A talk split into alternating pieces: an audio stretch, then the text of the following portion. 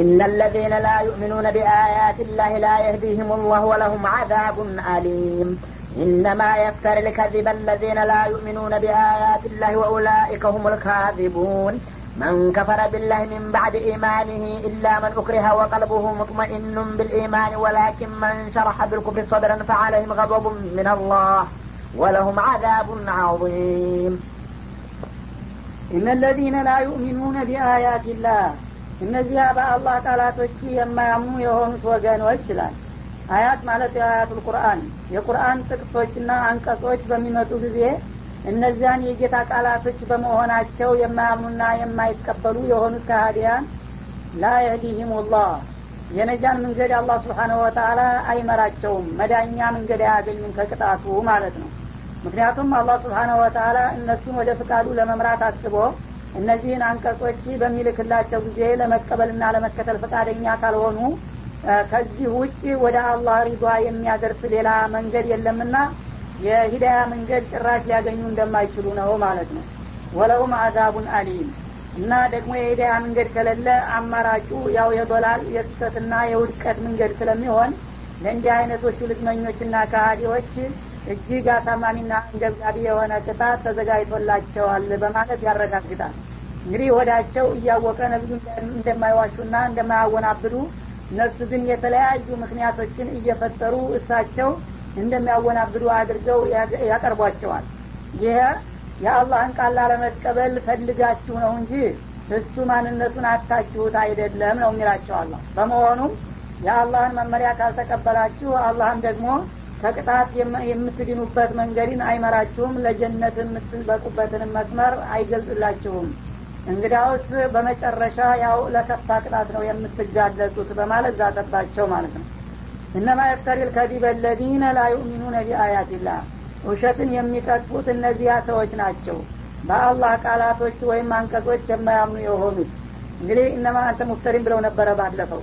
አንተ እንደምትለው ነቢይ ሳትሆን እንዳውም ቀጣፊና አወናባጅ ነህ በማለት ነቢዩን እንዳንድ ተራ ሰው ዘልፈውና አዋርደዋቸው ነበረ ውሸታምስ ለማወቅ ከፈለጋችሁ እኔ ልንገራችሁ አላላ ውሸትን እንደ አፉ እንደቀደደ ዝም ብሎ የሚናገረው በአላህ ቃላቶች የማያምን የሆነው ሰው ነው። ማለትም የእናንተው ቢጤ ነው ማለት ነው። በእጃ ዙር እነሱን እየሰደባቸው ነው። ነቢይማ እንዴት አድርጎ ይዋቻል እንኳን ነቢይ ቀርቶ በአላህ አንቀጾች በቁርአን የሚያምን አንድ ሙእሚን ተራ ሙእሚን እንኳን ሊዋሽ አይችልም በአላህ ስም። እንግዲያውስ ሊዋሽ የሚችለው የእናንተ ጊዜ በአላህ ቃል የማመን ፍላጎት የሌለው ብቻ ነው በማለት ውሸታምነትን አጠቃሎ ወደ እነሱ አመጣው ማለት ነው።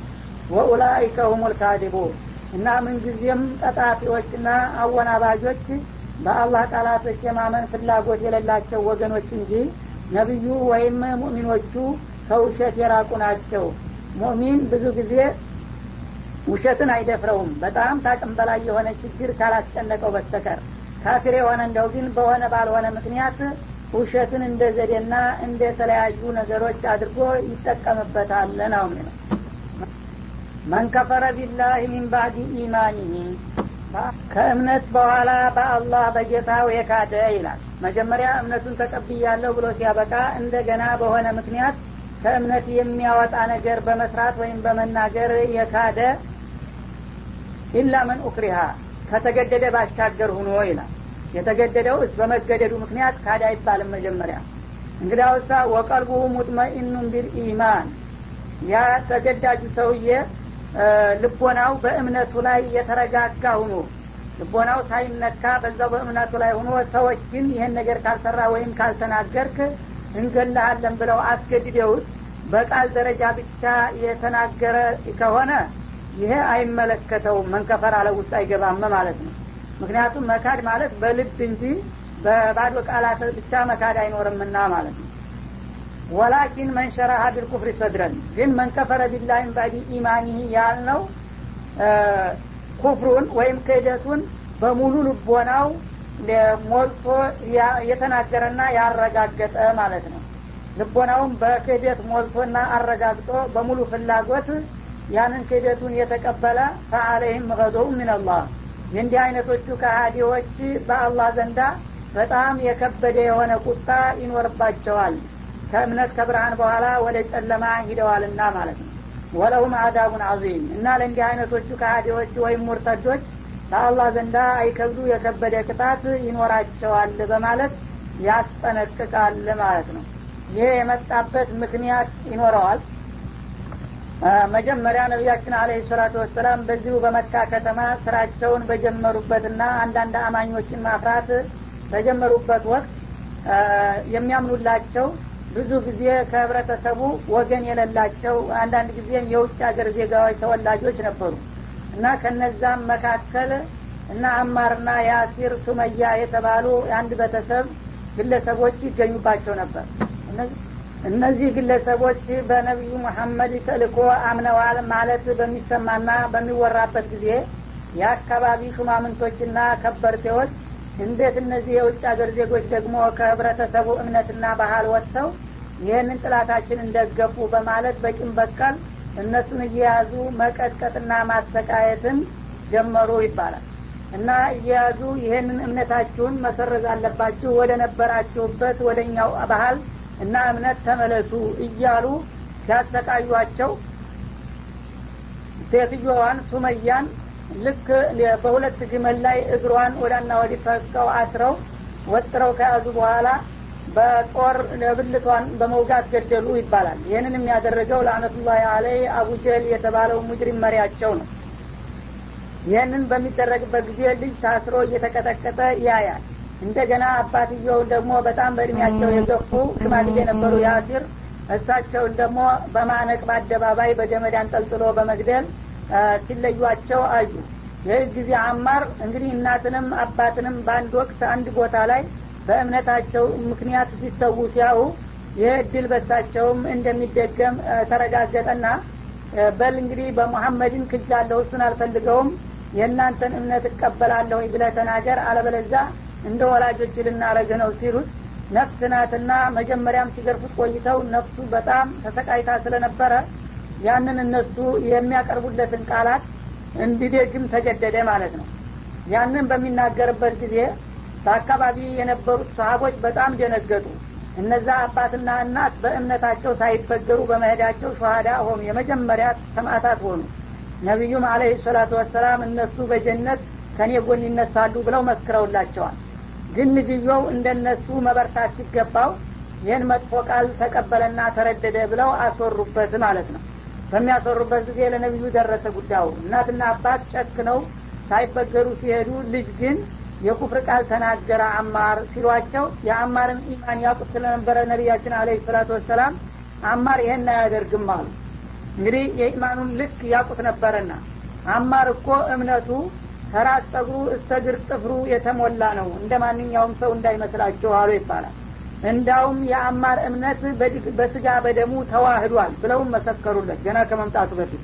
እሱ ግን ያንን ቃል ተናግሯል ማለት ነው ኋላ መጣ። በሚመጣ ጊዜ ለእናት አባቱ ሞትና መለየት ሳይሆን እሱ ይችን መጥፎ ቃል መቋቋም አቅቶት በመናገሩ በጣም ስቅ ብሎ እያለቀሰ መጣ። ይሄ የኩፍር ቃል ተናገርኩ እኮ የኔ ነገር አለቀልኝ እያለ በሚመጣበት ጊዜ ከይፈ ወጀድ ተቀልበት ይባላል። ታዲያ በቃል ይህን ስትናገር ልቦናህስ እንዴት ነበረ? ልብህም የተናገርከውን ነገር ተቀብሎታል እንዴት ሲሉት አማ ቀልቢ ቢልኢማን ልቦናዬ እንኳን ከእምነቴ ቅንጭ አላለም። ያው ከነበርኩበት ልዩነት አላገኘውም በስሜቴ አላቸው። ፈይን አዱ ፋውጭ እንግዳውስ በቃል ብቻ ከሆነ የተናገርከው ወደፊትም አላህ ይጠብቅህና የዚህ አይነት መከራ ቢያጋጥምህ ደግመህ ነፍስህን ለማዳን የዛኑ አይነት ቃል መናገር ትችላለህ እንኳን ያለፈው ይቅርና በማለት እምነቱ እንዳልተናጋ መሰከሩለት ማለት ነው። አላህም ይህንኑ አባባል ለማረጋገጥ ይህንን አንቀጽ አወረደ ወዳውኑ ማለት ነው ተገዶ ከሆነ ልቦናው በእምነቱ ላይ የረጋ ሁኖ ሳይናወጥ በግዴታው ምክንያት መጥፎ ቃል ቢናገር ይሄ ካፊር አይደለም የአላህም ቁጣ እሱን አይመለከተውም። ግን ባልሆነ ምክንያት በቂ ምክንያት ሳይሆን እምነት ውስጥ ገብቶ ሲያበቃ እንደገና የተረደደ ሰው ካለ ይህንን እንደ ቀላል አላየውም።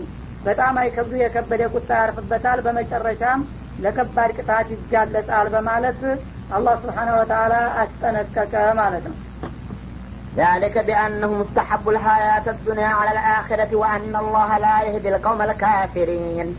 أولئك الذين طبع الله على قلوبهم وسمعهم وأبصارهم وأولئك هم الغافلون. لا جرم أنهم في الآخرة هم الخاسرون. ثم إن ربك للذين هاجروا من بعد ما فتنوا. ثم جاهدوا وصبروا وإن ربك من بعدها لغفور رحيم. ذሊክ ቢአነሁ ሙስተሐቡ ልሐያት ዱኒያ አለ ልአኪራ አለ እና እምነት ውስጥ ከገቡ በኋላ እንደገና በፍቃዳቸው ወደ ክህደት የሚሸጋገሩ የሆኑ ግለሰቦች የአላህ ቁጣ ይሰፍርባቸዋል። በመጨረሻም ከባድ ቅጣት ያጋጥማቸዋል ብዬ የዛቱበት ምክንያቱ ምን መሰላችኋል ሊአነሁም እነዚህ ከሀዲዎች ወይም ሙርተዶች እስተሐቡ ልሀያተ ዱኒያ አለልአኪራ ቅርቢቱን ህይወት መርጠዋልና ነው ከመጮ አለም ይላል። እና ሰው እንግዲህ ሙርተድ የሚሆነው በዚህ በዱንያ ላይ አንድ ነገር ሲያታልለው ነው። ከእስልምና የተሻለ ለህሌናም ሆነ ለአእምሮ የሚዋጥና የሚስማማ ምንም ነገር እምነት እንደሌለ ይታወቃል። ግን ወይ ለስልጣን ወይ ለገንዘብ ወይ ለስም ለሆነ ነገር ብሎ ተታሎ ነውና ዲኑን የሚለውጠው እንዲህ አይነት ቁጣ የሚያርፍባቸው አላህ ስብሓነሁ ወተላ ለሙእሚኖች ያዘጋጀውን ዘላለማዊ ጀነት ስተው በዛ ፈንታ እለታዊ ብልጭልጭ የሆነችውን የዱንያ ጥቅም በማስቀደማቸውና በመምረጣቸው ሰበብ ነው ይላል። وأن الله አላህ ደግሞ لا يهدي القوم الكافرين። እውነትን ካወቁ በኋላ እንደገና ክህደትን የሚመርጡ የሆኑትን ሰዎች ወደ መዳኛው መንገድ አይመራቸውምና በዚህ ምክንያት ነው እንዲህ አይነት ቁጣ ሊያሳርፍባቸውና ለከፋ ቅጣት ሊያጋልጣቸው የቻለው ይላል። أولئك እና አሁንም የዚህ አይነቱ ከሃዲዎችና አላማ ቢሶች አለዚነ ጦባ አላሁ አላ ቁሉቢህም በልቦናቸው ላይ አላህ ያሸገባቸው ናቸው። መጀመሪያውንም ልቦናቸው ጤናማዎች አይደሉም ማለት ነው። በልባቸው ኸይርንና ሸርን ኢማንንና ኩፍርን አመዛዝነውና አገናዝመው ለመወሰን እንዳይችሉ ገና መጀመሪያ መጥፎ አዝማሚያ በሚያሳዩ ጊዜ ልባቸውን አሁኑ ወደ ትክክለኛው አስተሳሰብ እንዳይመጣ አሽጎ ቆልፎባቸዋል ማለት ነው። ወሰምዒህም ጆሮአቸውም እንደገና መዋዒዝን ሰምተው ግሳጤዎችን ምክሮችን ተቀብለው እንዳያስተካክሉ ያጎራቸው ናቸው። ጆሮአቸው ታሽጓል ማለት ነው። የህሌና ጆሮአቸው ማለት ነው። ወአብሷሪህም እንዲሁም ደግሞ አይኖቻቸውም ታውረዋል። የህሌና አይናቸው አንድ ጊዜ እውነትን አይተው ወደ ውሸት በሚሸጋገሩበት ጊዜ ከዛ በኋላ መለስ ብለው እውነትን እንዳያስተውሉት ታውረዋልና ታግደዋል ማለት ነው።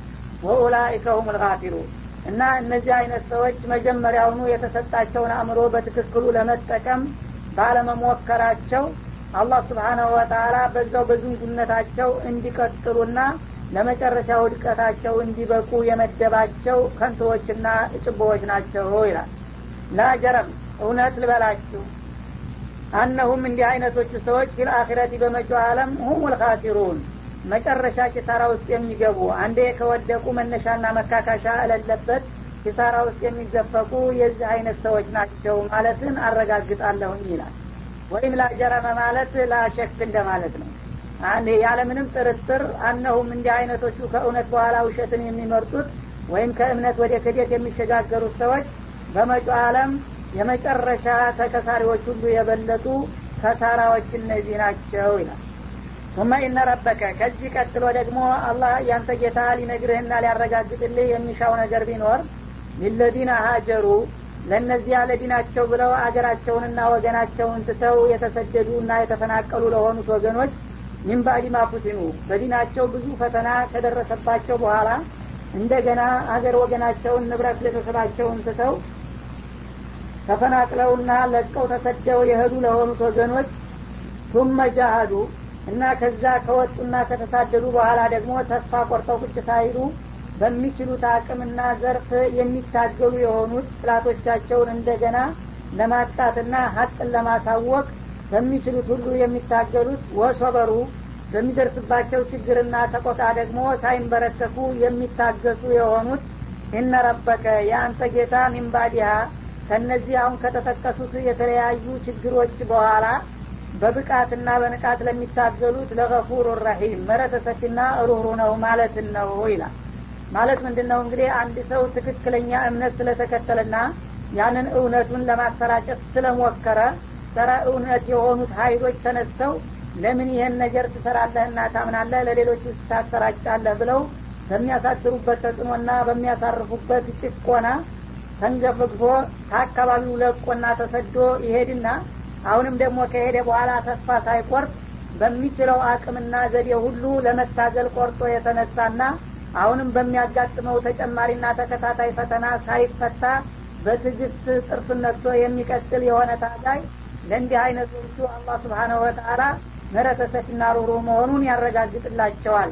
ለጊዜው ፈተናው ቢደራረብባቸውም ዝሮ ዝሮ በመጨረሻ ድልና እድል የእነሱ እንደሚሆን ቃል ይገባላቸዋል ነው የሚለው አላህ የወፈቀንና እነሱን ለመሆን ማለት ነው يوم تأتي كل نفس تجادل عن نفسها وتوفى كل نفس ما عملت وهم لا يظلمون وضرب الله مثلا قرية كانت آمنة مطمئنة يأتيها رزقها رغدا من كل مكان فكفرت بأنعم الله فكفرت بأنعم الله فأذاقها الله لباس الجوع والخوف بما كانوا يصنعون የውመ ተእቲ ኩሉ ነፍሲን ቱጃድሉ አን ነፍሲሃ ነፍስ የተባለች ሁሉ ከራሷ የምትከራከርና የምትከላከል ሁና በምትቀርብበት ጊዜ የሚሆነውን ጉዳይ ይህን ጊዜ አውሳላቸውና አስታውሳቸው ይላል ማለትም ስለ ቂያማ ቀን ማንሳቱ ነው ቂያማ ቀን በሚሆንበት ጊዜ ነፍስ የተባለች ሁሉ ትነሳለች በምትነሳበት ጊዜ ዘመድ ወዳጇ ማንኛውም ሰው ገሌ ልርዳው ልጠይቀው ማለት እንትታ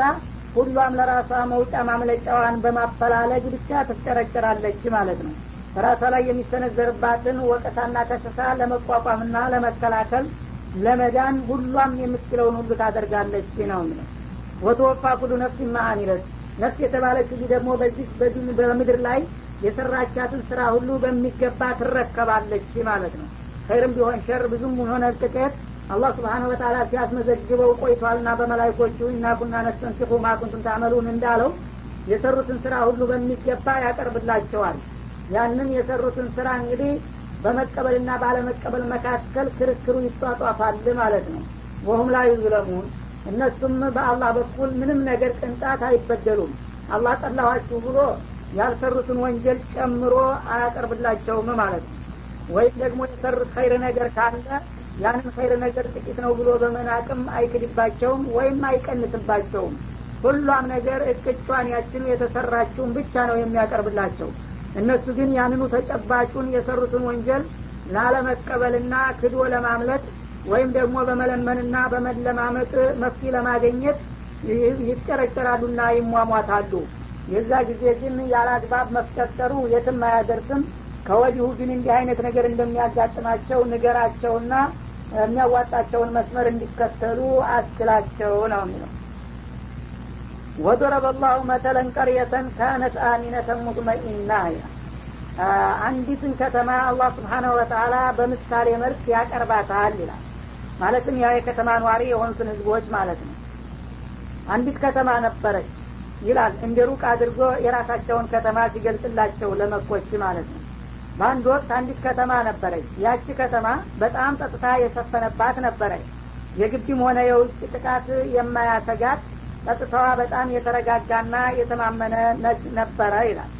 ሙጥመኢና እና በዛ በከተማ የሚኖሩ ህዝቦች ምንም አይነት መጥፎ ነገር ይመጣብናል ሽብር ይፈጠራል ብለው የማይፈሩና የማይሰጉ በጣም የተረጋጉ ነበሩ። የእቲያ ሪዝቋ ረገደን ሚንኩል መካን ሲሰዋ ደግሞ ከየ አቅጣጫው በስፋት ይጎርፍላት ነበረ ይላል።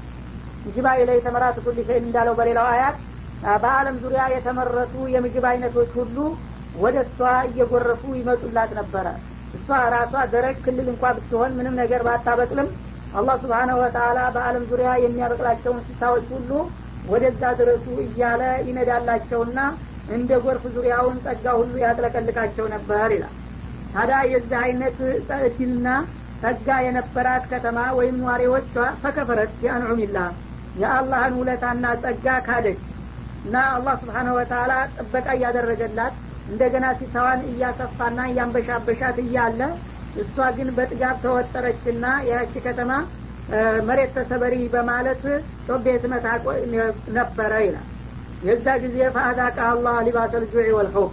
እንደገና የማታቀውንና ያላየችውን የህራብ ካባ አላህ ስብሓነ ወተላ ደረበባት የፍርሃትንም ደግሞ አለንጋ ሰለጠባትና አቀመሳት ይላል። ለምን? ቢማካኑ የስነዑን። እነዚህ የከተማ ነዋሪዎች በዛች ከተማ ላይ ይሰሩት በነበረው ወንጀልና ግፍታፊያ ቀደም ሲል አላህ የዋለላቸውን ውለታ ባለማወቅና በተቃራኒው ምላሽ በመስጣታቸው ሰበብ ጸጥታውን በሽብርና በፍርሃት ጥጋቡን በችግርና በራብ ቀይሮ አርመጠመጣቸው ይላል እና እነዚህ እንግዲህ ሰዎች በዚህ አይነት እድላቸውን በሚያስቀይሩ ጊዜ ማን ነው ጥፋተኛው ቢባል መልሱ ምን እንደሚሆን እናንተው ራሳችሁ ገምግሙና ፍረዱ በማለት ራሳቸውን በራሳቸው እንዲፈርዱ በዚህ ምሳሌያዊ አነጋገር አላህ ስብሓነ ወተላ ገለጸላቸው ማለት ነው። እና እንግዲህ የመካ ከተማ ነቢያችን አለ ሰላቱ ሰላም ከመምጣታቸው በፊት ያው ቀደም ሲል በባህል እየተወራረሰ የመጣው ልምድ ክብር ሰጥቷቸው ነበረ እና ማንም የውጭ ወራሪ ወደ መካ ከተማ በሀይል እገባለሁኝ ካለ በአካባቢ ያሉት ሀይሎች እንኳን ለመከላከልና ለመቃወም ባይችሉ አላህ ስብሓነሁ ወተላ ራሱ ጣልቃ እየገባ እና አብርሃን እንዳንበረከከው ሁሉ ተአምራዊ በሆነ መንገድ ያስከብራት ነበረ ከዛ በኋላ በተደጋጋሚ እነሱ በውጭ ወራሪ እንደማይደፈሩ ሲታወቅ የአላህ ቤተሰቦች ናቸው እየተባለ የክብር ስም ተሰጣቸው። ከዛማ ወዳ እንኳን በሀገራቸው ሊጠቁ ቀርቶ ለስራ ጉዳይ ወደ ሰሜንም ወደ ደቡብም ቢንቀሳቀሱ ዝንባቸውን እሺ የሚል አልነበረም። እነዚህ የአላህ ቤተሰቦች ናቸውና እነሱን መንካት መከራ ያመጣል እባካችሁ ረፉተው እያለ እምነት የሌለው አውሬ ህዝብ ሁሉ ያከብራቸውና ይፈራቸው ጀመረ ማለት ነው። ከዛ በኋላ በንግድ አማካኝነት ደግሞ በአለም ዙሪያ ያሉ ጸጋዎች ወደ እነሱ ይጎርፉላቸው ጀመር። አላህ ታዲያ ይህንን ሁሉ ስጦታና ጸጋ ለመደምደምና የበለጠ ለማሳደግ አስቦ እንደገና ከመካከላቸው ነቢይ መረጠና በቋንቋቸው ቁርአን አውርዶ እነሆ በሉ ክብራችሁ ይሟላላችሁ ሲላቸው ጊዜ አሻፈረን አሉ። እኛ ይህንን ስልሳ ሶስት መቶ ስልሳ ጣዖት በማክበርና በማምለክ ነውና ይህንን እድል ያገኘ ነው ያንተን መመሪያ አንቀበልምና ነቢይህን አንከተልም ብለው ሲሸፍቱ ጊዜ እንግዲያውስ ጥሩ ነው አሳያችኋለሁ በማለት የራብ አለንጋ ለክን የለገሳቸው ነው የሚለው። እንደገና ደግሞ ሽብርም ለቀቀባቸው። ያ የነበረው ሁሉ ነገር ምስቅልቅል ወጣና በገዛ እጃቸው ለእንዲህ አይነት ውድቀት ተዳረጉ ታዲያ ይሄ ሁሉ የመጣው በራሳችሁ ስህተትና ጥፋት ነውና ራሳችሁም በራሳችሁ ውቀሱ በማለት የሌላ አገር ታሪክ አስመስሎ የእነሱኑ ከተማ በምሳሌያዊ አገላለጥ አቀረበላቸውና ራሳቸው ስህተታቸውን እንዲገመግሙ አደረጋቸው ነው ولقد جاءهم رسول منهم فكذبوه فأخذهم العذاب وهم ظالمون فكلوا مما رزقكم الله حلالا طيبا واشكروا نعمة الله إن كنتم إياه تعبدون. إنما حرم عليكم الميتة والدم ولحم الخنزير وما أهل لغير الله به. فمن اضطر غير باغ ولا عاد فإن الله غفور رحيم. ولقد جاءهم رسول منهم እና የዚህ ከተማ ባለቤት የነበሩት ህዝቦች በእርግጥ ከነሱ መካከል የተመረጠ የሆነ መለክተኛ መጥቶላቸው ነበር ይላል። ያው ነቢ ሙሐመድ አለ ሰላቱ ሰላም ማለት ነው።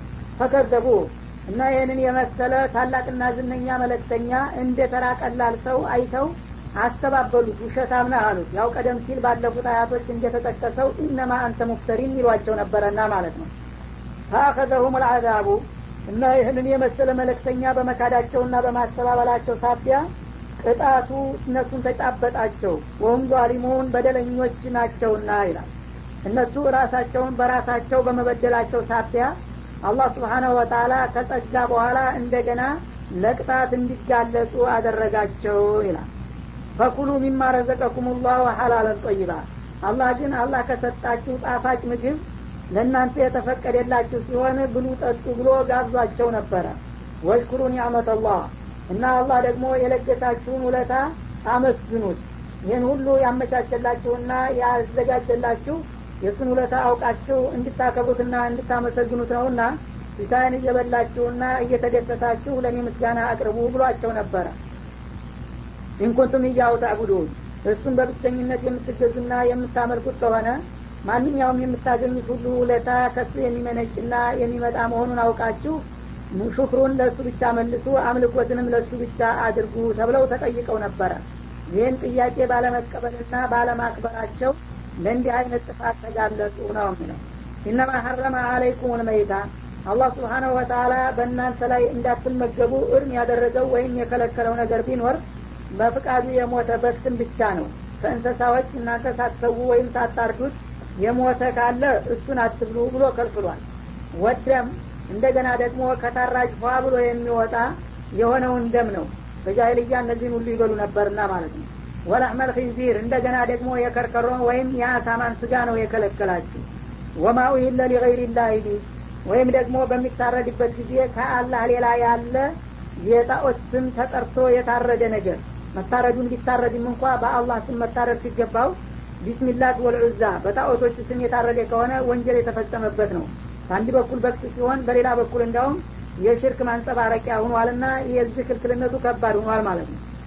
እና እነዚህን እና እነዚህን የመሰሉትን ብቻ ነው ከ نعمة መካከል የከለከልኳችሁ እንጂ ሌላውን እኔ ያልከለከልኳችሁም እና ብሉ ጠጡ ምስጋናውን ለጌታችሁ አቅርቡ ይላል። ፈመን ጡረ አሁን የተጠቀሱትም ነገሮች ደግሞ ተከልክለዋል የተባለው አማራጭ ላለውና በምቾት በቤቱ ላለ ሰው ብቻ ነው። አለበለዛማ ፈመን ጡረ በችግር በራብ ምክንያት እነዚህን ነገሮች ለመብላት የተገደደ ካለ ገይረ ባሪን ህገ ወጥ ሳይሆን ወላ አዲን ወይም ደግሞ ድንበር የሚተላለፍ ሳይሆን ማለትም የሌላን ሰው ገንዘብ ወይም የሌላን ሰው ቀለብ ዘሎ የሚቀማና የሚዘርፍ ሳይሆን ወይም ደግሞ ያንን በሱን ነገር ሲበላ ከጥጋብ በላይ ወይም ራቡን ካበረደ በኋላ እስከ ጥጋብ ድረስ ለመሄድ አስቦ የሚቀጥል ሳይሆን ለችግሩ ማስታገሻ ብቻ የሚመገብ የሆነ ይላል። ወይም ገይረ ባሪ ማለት በአሚሩ ላይ በህጋዊ መንግስት ላይ የአምጾ የወጣ ሽታ ሳይሆን ወላ አዲን ማለት ደግሞ በህብረተሰቡ ጸጥታ ላይ እውከት የሚያደርስ ተራ ሽታም ሳይሆን ወጥቶ ችግር ደርሶበት ይህን ነገር ለመብላት የተገደደ ከሆነ ፈኢናላህ ገፉር ረሒም። በዚህ አይነት ችግር ተጠምደው አሁን የተጠቀሱትን የተከለከሉ አይነቶች ለመብላት የተገደዱ የሆኑትን ግለሰቦች አላህ ምሕረቱ ሰፊና ሮሮ ነውና በይቅርታ እንደሚያልፋቸው ነው ይላል። እንግዲህ ይሄ በግ ወይም ደም ከርከሮና ከአላህ ስም ሌላ ያለ ተጠርቶ የታረደበትን ነገር መመገብ ሀራም ነው የተባለው ሌላ ምግብ ለሚያገኙና ችግር ላላስገድዳቸው ሰዎች ነው ማለት ነው አለበለዛ ስንቅ አልቆባቸው በባዶ በረሃ የሚላስ የሚቀመስ በጠፋበት ቦታ የዚህ አይነት ችግር ያጋጠመውና እነዚህ ብቻ ምግቦች የተገኙ እንደሆነ መብላት ይችላል። ይህም በመብላቱ አላህ ይቀጣኛል ብሎ መፍራትና ዝም ብሎ ለሞት መጋለጥ የለበትም ማለት ነው ባይሆን ይህን ሲባል ገይረ ባሪን ወላ አዲን መሆን አለበት። ያን ምግብ ሌላ አማራጭ አጥቶ ሳይሆን የተሻለ ነው ብሎ መርጦት ከሆነ አይፈቀድለትም። ለምሳሌ አንድ ሰው በስጋ ኑሮ የለመደ ሀብታም ይሆናል ድንገት ግን ችግር ላይ ይወድቅና የሚላስ የሚቀመስ በጠፋበት ሰዓት ደካማ ምግብ ያጋጥመዋል። እንደ ቆሎ ያለ እንደ ሽሮ ያለ ነገር አግኝቶ ነበር። ዳሩ ግን እሱ ያለ ስጋ ወጥ ምንም አይዋጥልኝም ብሎ ያን ሽሮና ቁሎ ትቶ ይሄን ነገር እበላለሁና ነፍሴን አደናለሁ ቢል እሱ አይፈቀድለትም። የቅንጦ ኖሮ መኖር ነው የሚፈልገው። ቆሎም ቢሆን ቂጣ ደረቅ ነገርም ከበላ ነፍሱን ለማሰንበት ስለሚችል ለዚህ አይፈቀድለትም ነው የሚለው ወይም ደግሞ ራቡን ካበረደ በኋላ እስከ ጥጋብ ድረስ እሄዳለሁ የሚልም ከሆነ ይህም አይፈቀድለትም። ያንን ነፍሱን ለማዳንና ከራቡ እንትን ለማለት ብቻ የተወሰነ ይፈቀድለታል። ከዛ በኋላ ደግሞ የተሻለ አማራጭ እስከሚያገኝ መታገስ አለበትም ማለት ነው። ወይም ደግሞ በመንግስት ላይ አምጾ የወጣ የሆነ እንደሆነ ስንቅ ሲያልቅበትና ሲቸግረው በክቱንም ከርከረውንም በልተህ ከተባለ ወንጀለኛን መደገፍ ይሆናል ማለት ነው ለዚህም ሰውዬ አይፈቀድለትም። ለህገ ወጥ ተልኮ ወጥቶ ችግር ቢያጋጥመው ምንም ነገር አይፈቀድልህም ሲሉት ወደ ህጋዊነት እንዲመለስ ያበቃልና ለሱ ፍቃድ አይሰጥም ማለት ነው። ወይም ደግሞ በህብረተሰቡ ጸጥታ ላይ የወጣም ከሆነ ተራ ሽፍታ መንግስትን እንኳ ባይቃወም ዝም ብሎ በረሃ ተግኖ አላፊ አግዳሚውን የሚደበድብና የሚዘርፍም ከሆነ ስንቅ ሲያልቅብህ ችግር ሲያጋጥም በክትም መብላት ይፈቀድልሃል ከተባለ እሱም በህገ ወጥ ተግባሩ እንዲቀጥል ማስቻል ስለሚሆን ለዚህም አይነት አይፈቀድለትም ከዚህ ውጭ ለሆኑ ህጋዊ ተግባርና ተልእኮ ላይ እያሉ ችግሩ ላስገደዳቸው ግን ሊበሉ አይከለከሉምና በወንጀሉ አይጠየቁም ጌታቸው ችግራቸውን ስለሚያጥላቸው ምህረተ ሰፊና ሩሩ ነውና ይላል ولا تقولوا لما تصف ألسنتكم الكذب هذا حلال وهذا حرام لتفتروا على الله الكذب إن الذين يفترون على الله الكذب لا يفلحون متاع قليل ولهم عذاب أليم وعلى الذين هادوا حرمنا ما قصصنا عليك من قبل وما ظلمناهم ولكن كانوا أنفسهم يظلمون ወላ ተቁሉ አትበሉ ደግሞ ሊማ ተሲፎ አልሲነቱኩም ልከዚበ ምላሶቻችሁ ወይም አንደበቶቻችሁ ውሸትን መቅረጽ ስለለመዱ ብቻ ሀዛ ሐላሉን እንዲሁ ተነስታችሁ ያለ መረጃ ይህ ነገር የተፈቀደ ነው አትበሉ። ወሀዛ ሐራሙን። ሌላውን ነገር ደግሞ ይሄ ደግሞ የተከለከለ እርም ነው እያላችሁ አፋችሁ በቀደደ ዝም ብላችሁ ፍት አትስጡ። ሊተፍተሩ አለላህ ልከዲበ በአላህ ላይ ውሸትን ለመቅጠፍ አስባችሁ ይላል። ይህ ሀላልና ሀራም የመደንገትና የመወሰን ስልጣን ለአላህ ብቻ ነው። አላህ ነው ማንንም ነገር ሀላል ወይም ሀራም ማለት የሚችለው። እናንተ ግን ዝም ብላችሁ በጃሂልያ እንደተለመደው ደስ ያላችሁን ነገር ሁሉ ሀላል ያልፈለጋችሁትን ሀራም እንደምትሉት ከዛው ከመጥፎ ልማዳችሁ ተነስታችሁ አሁንም እንደገና እስልምና ውስጥ ከገባችሁ በኋላ አፋችሁ በቀደደና በለመደ አንድን ነገር ተነስታችሁ ሀራም ነው ብላችሁ ማውገት ወይም ሀላል ነው ብላችሁ መፍቀድ የለባችሁም ይላል። ይህን ያደረጋችሁ እንደሆነ በአላህ ላይ ቅጥፈትን እንደሰራችሁ ይቆጠርባችኋልና። እንዳውም የአላህን ድንጋጌ በመጋፋት እናንተ ራሳችሁ መደንገጋችሁ ነው በተቃራኒው ማለት ነው። እነ ለዚነ የፍተሩን አለላህ ልከዲበ ሐላልን ሐራም ወይም ሐራምን ሐላል በማድረግ በአላህ ላይ ውሸት የሚቀጡ ሰዎች ደግሞ ላ በምንም አይነት አይቀናቸውም። በዚህ ዓለምም አላህ ስብሓነ ወተላ ለውርደትና ለውድቀት ይዳርጋችኋል በመጪም ዓለም ደግሞ ለጀሀነም ያጋልጣቸዋልና ያ ሀላልና ሐራም የሚባል ነገር እንደ ቀላል አይታችሁ እንዳትገቡበትና ፈላህ እንዳትከስሩ በላይ አስጠንቅቃቸው ይላል። እና ይሄ አላህ ስብሓነ ወተላ ግልጽ በሆነ ቋንቋ ደንግጎና አስጠንቅቆ እያለ በአሁኑ ጊዜ በጣም የሚያሳዝን ማንኛውም የሙስሊም ህብረተሰብ እንደ ቀላል የሚዘፈቅበት ስህተት ሆኗል ማለት ነው። እንዲሁ ዝም ብሎ ሀላልና ሀራም በግምት አንድ ሰው ዕልም ሳይኖረው አንድ ነገር እሱ የለመደውና የወደደው ነገር ከሆነ ምን ያደርጋል? ይሄ ሀላል ነው ይልሃል ማለት ነው። ሌላው ደግሞ እሱ የጠላት ነገር ከሆነ ሀላል እንኳ ቢሆን በዲኑ ሳያቅ እሱ ስለጠላው ብቻ ይሄ ሀራም አለ ይችላል ዝም ብሎ ተነስቶ ማለት ነው ይሄ ግን እንደ ቀላል የሚነገር ቢሆንም በሰዎች ዘንዳ በአላህ ዘንድ ግን እምነትና ክህደት ላይ ነው ያለው። ይህን ሀራም ያልሆነውን ነገር ሀራም ነው ካለ ኩፍር ውስጥ ይገባል ሰውየው ማለት ነው። ወይም ሀላል ያልሆነውን ሀላል ነው ካለ አሁንም ከእስልምና ውጭ ሊሆን ይችላል። አውቆ ከሆነ ማለት ነው። ለምን? ሀላል ማለት ወይም ሀራም ማለት የአላህ ውሳኔ ነው። አላህ ክልክል አድርጎ ውሳኔ ያሳርፎበታል ወይም አላህ ፈቅዷል ማለት ነው። በአላህ ስም ደግሞ ያልፈቀደውን ፈቅዷል ያልከለከለውን ከልክሏል ከተባለ ያው ሌሎች ካፊሮች ምን አጠፉ? የአላህን የፍቃድ መጻረራቸው አይደለም እንዴ? እሱ በመከልከላቸው የከለከለውን በማዘዛቸው የወደደውን በመጥላታቸው የጠላውን በመውደዳቸው ነው ሌሎችን ካፊር የተባሉ ስለዚህ በጥቅሉ እንኳ ስሙ ሙስሊም ቢሆን ወይም የቁርአኑን ተቀብሌዋለሁ ቢልም አንዳንድ አንቀጾች ላይ እሱ የሚፈልጋትን ነገር ሀላል ነው የሚል ከሆነ ወይ እሱ የሚጠላትን ነገር ሀራም ነው የሚል ከሆነ አንድ ሰው በነዛ አንቀጾች ይክዳል ማለት ነው አንድን አያት ደግሞ የካደ ሰው ወይም በአንድ ምክንያት አላህን ስብሓን ወተላ የተጻረረ ሰው በሌላው አያት ተቀብል ያለሁ ቢል ተወገብ በላይ ተወገብ በታይ የሚባል እምነት የለም። እድኩሉ ፊስልም የካፋ። እስልምና ውስጥ ተገባችሁ ጥቅልል ብላችሁ ግቡ። እኔ የከለከልኩትን ሁሉ ክልክል አድርጉ የፈቀድኩትን ሁሉ ተጠቀሙ ነው ያለው። አለበለዚያ አንዱን አንቀጽ ተቀብሎ ሌላውን አልቀበልም ካለ አንዱን ጥሎ አንዱን አንጠልጥሎ ጉዞ ሊሳካ አይችልምና እኒህ ፈላህ ሊያገኙ አይችሉም ነው የሚለው እና ፈላህ አያገኙም ብሎ ከወሰነ እንግዲህ ፈላህ ማለት ምን ማለት ነው? ከጀሀነም መዳን ለጀነት መብቃት ማለት ነው።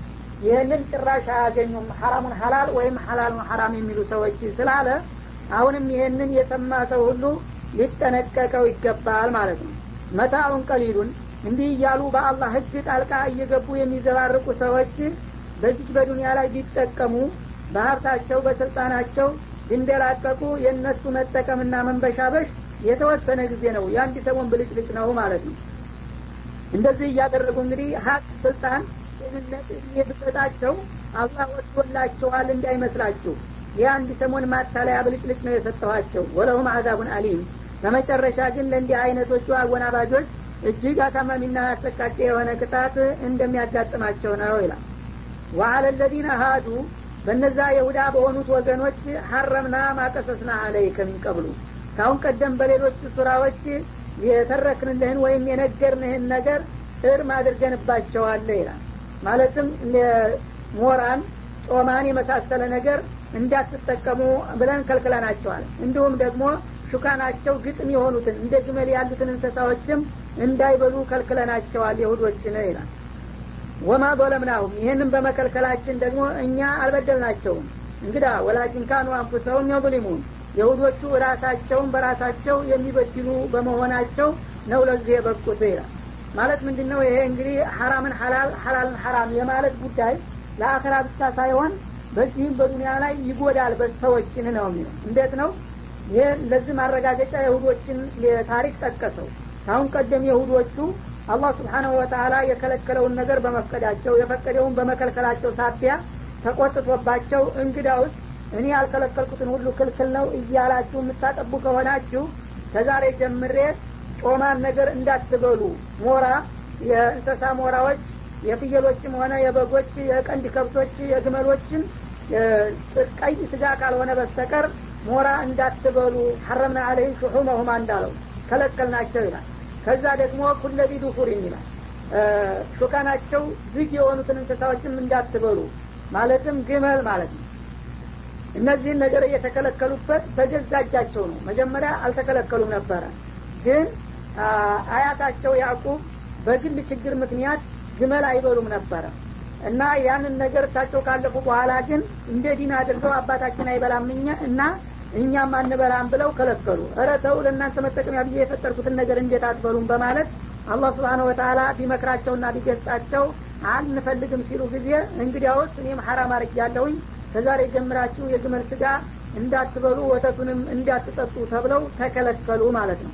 እንደገና በሌሎቹም እንስሳ ሞራዎችንና ጮማዎችን ጭምር እንዳይጠቀሙ ተወገዘባቸው። ይህንን በማድረጋቸው ራሳቸውን በራሳቸው በደሉና ሲሳያቸውን አጠበቡ እና በዚህ በዱንያም ላይ አንድን ነገር ሀራም ነው ካለ አላህ ስብሓነ ወተላ ሰውየው ዝም ብሎ ተነስቶ ሀራም ነው ካለ እንግዲያውማ ተወደድከው ሀራም አዝገልብሃለሁ ብሎ ሊያስከለክለው የሚችል መሆኑን ከታሪክ መገንዘብ ይቻላል ማለት ነው።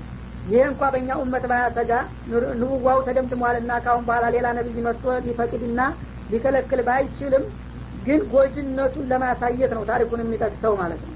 ከዛ ደግሞ ያው ሐራምና ሐላልን አንድ ሰው ዝም ብሎ ከተናገረ በአላህ ፈንታ እሱ ወሳኝ ሆነ ማለት ነው። አላህ ቢፈቅደው ምን የከልክሌዋለሁኝ እኔ እሱ ቢከለክለው ምን የፈቅጃለሁኝ? እንደ ማለት ስለሚሆንበት በአላህ ስራ ጣልቃ መግባት ነው ማለት ነው በሌላ መልኩ በአሁኑ ጊዜ በአለም ዙሪያ ያለው ፍጥጫ ከዚህ አንቀጽ ጋራ ይገናኛል። ምክንያቱም በአለም ዙሪያ ያሉት በአሁኑ ጊዜ አመራሮች በሙሉ በሰው ሰራሽ ህግ እኛ የፈለግነውን ከልክለን የፈለግነውን ፈቅደን እንኖራለንና እንተዳደራለን የሚል ነው። ሙስሊሞቹ ደግሞ የለም ለአለም ከጌታ የበለጠ አሳቢና ተቆርቋሪ አዋቂ የለምና በአላህ ፍቃድ ነው አለም መመራት አለበት የሚሉት በዚህ መካከል ነው አሁን ፍጥጫቸው ማለት ነው ሰዎች በራሳቸው ፍላጎትና ዝንባሌ ሀራምንና ሀላልን እንደፈለጉ ሊቀርጹ። አላህ ደግሞ የለም በእኔ መመሪያ መሄድ አለባችሁ እኔ የከለከልኳችሁን ተከልከሉ እኔ ያዘዝኳቸው የፈቀድኩላችሁን ተጠቀሙ የሚል ነው።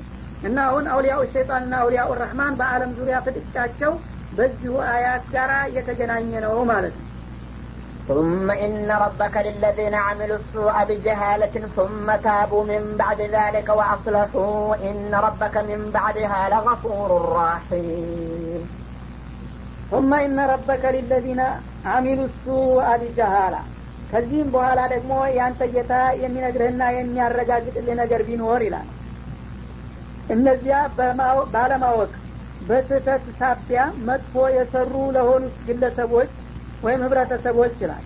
ቱመ ታቡ ዛሊከ። ከዛ ከስህተታቸው በኋላ ደግሞ ጥፋታቸውን ተገንዝበው የተጸጸቱና የተመለሱ ለሆኑት ወአስለሑ በተረፈው እድሜያቸው ደግሞ አቋማቸውን ያስተካከሉና ተግባራቸውን ያሳመሩ ለሆኑት ኢነ ረበከ ያንተ ጌታ ከእነዚህ እንቅስቃሴዎች በኋላ ለገፉሩ ረሂም ለእንዲህ አይነቶቹ ስህተተኞችና ተመላሽ ተጸጻቾች ምረቱ ሰፊና ሩሩ መሆኑን ነው የሚያረጋግጠው ይላል ማለት ምንድን ነው አላህ ስብሓነ ወተላ አዛኝ ከመሆኑ የተነሳ ይህ ሀላልና ሀራም በሚባለው ነገር ወይም ኩፍርና ኢማን በሚባለው ነገር ሰዎች ብዙ ጊዜ አውቀውም ሳያውቁም ይገቡበታል ማለት ነው። አንዳንዶቹ ሳያውቁ መጀመሪያ ወንጀልን ይሰራሉ ኩፍርንም ጭምር ይፈጽማሉ ማለት ነው። ከትንሽ ጊዜ ቆይታ በኋላ ግን ያን ስህተታቸውንና ድክመታቸውን ይረዱና እንደገና ከአለማወቅ ወደ ማወቅ ከስህተት ወደ ትክክለኝነት መመለስ ያስባሉና ይሞክራሉ ያለፈውን ይቅር ይበለን እንጂ እኛ ስህተታችንን አውቀናል ተመልሰናል። ለመመላሳችንን ማረጋገጫ ከዛሬ ጀምረን አላህ የወደደውና የፈቀደውን እንሰራለን መጥፎውን ሁሉ እንተዋለን ይላሉ ማለት ነው። በዚሁም አባባላቸው እርግጠኞች ሁነው በተግባር የተንቀሳቀሱ እንደሆነ ለእንዲህ አይነቶቹ ተመላሾች አላህ ስብሓነ ወተላ ቀደም ሲል ሳያውቁ ቢያጠፉና ቢያከፉም እንኳን አይጨክንባቸውምና ይቅርታ ያደርግላቸዋል ምህረትም ያጎናጽፋቸዋል በማለት ይጋብዛል ማለት ነው እና የሰው ልጅን እንግዲህ መጀመሪያውኑ እንዳትሳሳት እንደ መላይካ ፍጹም ንጹህ ሁነህ መቀጠል አለብህ አላለውም ሊያጠፋ ሊሳሳት ይችላል። እና ከስህተቱ በኋላ እንደገና ወደ ኋላ ተመልሶ ስህተቱን ካረመና አቋሙን ታስተካከለ ምንጊዜም ጌታ የምህረት እጁን እንደሚዘረጋለትና በሩን እንደሚከፍትለት ያረጋግጥለታል። በሌላው አያት ቁል ያ ዒባዲ አለዚነ አስረፉ አላ አንፉሲህም ላ ተቅነጡ ምን ረሕመቲላህ። በነፍሳቸው ላይ ብዙ ወንጀልን የፈጸሙ ለሆኑት ባሮች ከጌታችሁ ርኅራኄ ተስፋ አትቁረጡ። ከተመለሳችሁን የምመለስላችኋለሁኝ ብሎ እንደጋበዘው ሁሉ ይህም አያት እንደገና ሀራምንና ሀላልን ሲያዘባርቁ የቆዩት ወይም አለማዊ አመለካከትና ፖለቲካ ሲከተሉ የቆዩት ሰዎች እንደገና ወደ ፍቃዱ ቢመለሱ የሚቀበላቸውና የሚምራቸው መሆኑን አረጋገጠላቸው። ዳሩ ግን ሰሚ አልተገኘም እንጂ በአሁኑ ወቅት ማለት ነው إن إبراهيم كان أمة قانتا لله حنيفا ولم يكن من المشركين እነ ኢብራሂም አለህ ሰላም ነቢዩላህ እብራሂም ካነ ኡመተን በጣም ዝነኛ የሆነ መሪ ነበረ ይላል ወይም እንደ አንድ ግለሰብ ሳይሆን ህዝብ ነበር ይላቸዋል አላህ ስብሓን ወተላ ኡመት ሁለት አይነት ትርጓሜ ያለው አንደኛ ኢማም ማለት ነው ሁለተኛ ኢብራሂም ተብሎ ሲጠራ እንዲሁ የግለሰብ ስም ነውና እንደ አንድ ግለሰብ ተራ ሰው አድርጋችሁ ታው ይሆናል። እሱ ሰውነቱ አንድ ቢሆንም እንደ ሀገር እንደ ህዝብ የሚቆጠር በጣም ታላቅና ዝነኛ ሰው ነበር ይላቸዋል አላ ቃኒተ ቢላህ ለጌታው እጅግ ታማኝና ተገዥ ነበረ። ሀኒፈን ከተለያዩ የተሳሳቱ እምነቶች ሁሉ የተገለለና ወደ ትክክለኛው እስልምና ያጋደለም ነበረ። ወለም የኩ ሚነል ሙሽሪኪን ከአጋሪዎችም አልነበረም ከይሁዶችም ከክርስቲያኖችም ወይም ከጣዖታውያንም ከመጁሶችም አልነበረም። ከማንኛውም የተሳሳተና የተዘባ እምነት ሁሉ የጸዳና የራቀ ሆኖ ትክክለኛና ወጥ የሆነውን እስልምና ጎዳና የሚከተል ነበረ በማለት ያረጋግጥላቸዋል ማለት ነው። እዚህ ላይ እንግዲህ ልናስተውለው የሚገባው ነገር እብራሂምን የሚያህል ታላቅ ሰው አላህ ስብሓነሁ ወተአላ መጨረሻው ላይ ምን አለ? ወለም የኩ ሚነል ሙሽሪኪን ቀደም ሲል መግቢያው ላይ ያለው ቃል እርግጥም ለሳቸው የሚመጥን ነበረ። ኡመት ነበረ ህዝብ ነበር እንደ ህዝብ ታላቅ ሰው ነበር ብሎ ገልጾላቸዋል። እንደገና መሪ ሊቅ ነበረ የሚለውም ጥሩ አባባል ነው የማድነቂያ ቃል ነውና ማለት ነው። እንደገና ደግሞ ፈቅ ብሎ ሀኒፈናል በጊዜው የነበሩ የተለያዩ እምነቶች ይህ ቁርአን ሲወርድ ማለት ነው የሁድያ የሚባል እምነት ነበር ነስራንያ የሚባል እምነት ነበረ ይህ አይነት እምነት አልነካውም እብራሂምን። ከነዚህ የተገለለ ነው ነው የሚለው። እነዚህ ከሳቸው ከእብራሂም በኋላ የመጡ ናቸው ለነገሩ። በእብራሂም ጊዜ ስማቸውም አይታወቅም። እና ከነዚህ ሁሉ ተገልለው ወደ እስልምና ነበረ የእሳቸው ዝንባሌ። ሙስሊምነት ነበረ ማለት ነው አቋማቸው። ወለን የኩ ሚነል ሙሽሪኪን እንደገና ከሙሽሪኮች አልነበረም ይላል። እዚህ ላይ ነው እንግዲህ በጣም የሚያስገርመው። እብራሂምን የሚያህል ታላቅ ሰው ከሙሽሪክ አይደለም ብሎ መናገር ምን ማለት ነው የሚል ጥያቄ ነው የሚያስነሳው። እንኳን እብራሂም ቀርቶ በአካባቢ ያሉ ትልልቅ ሸዎች እንኳን ሸህ ገሌ ሙሽሪክ አይደለም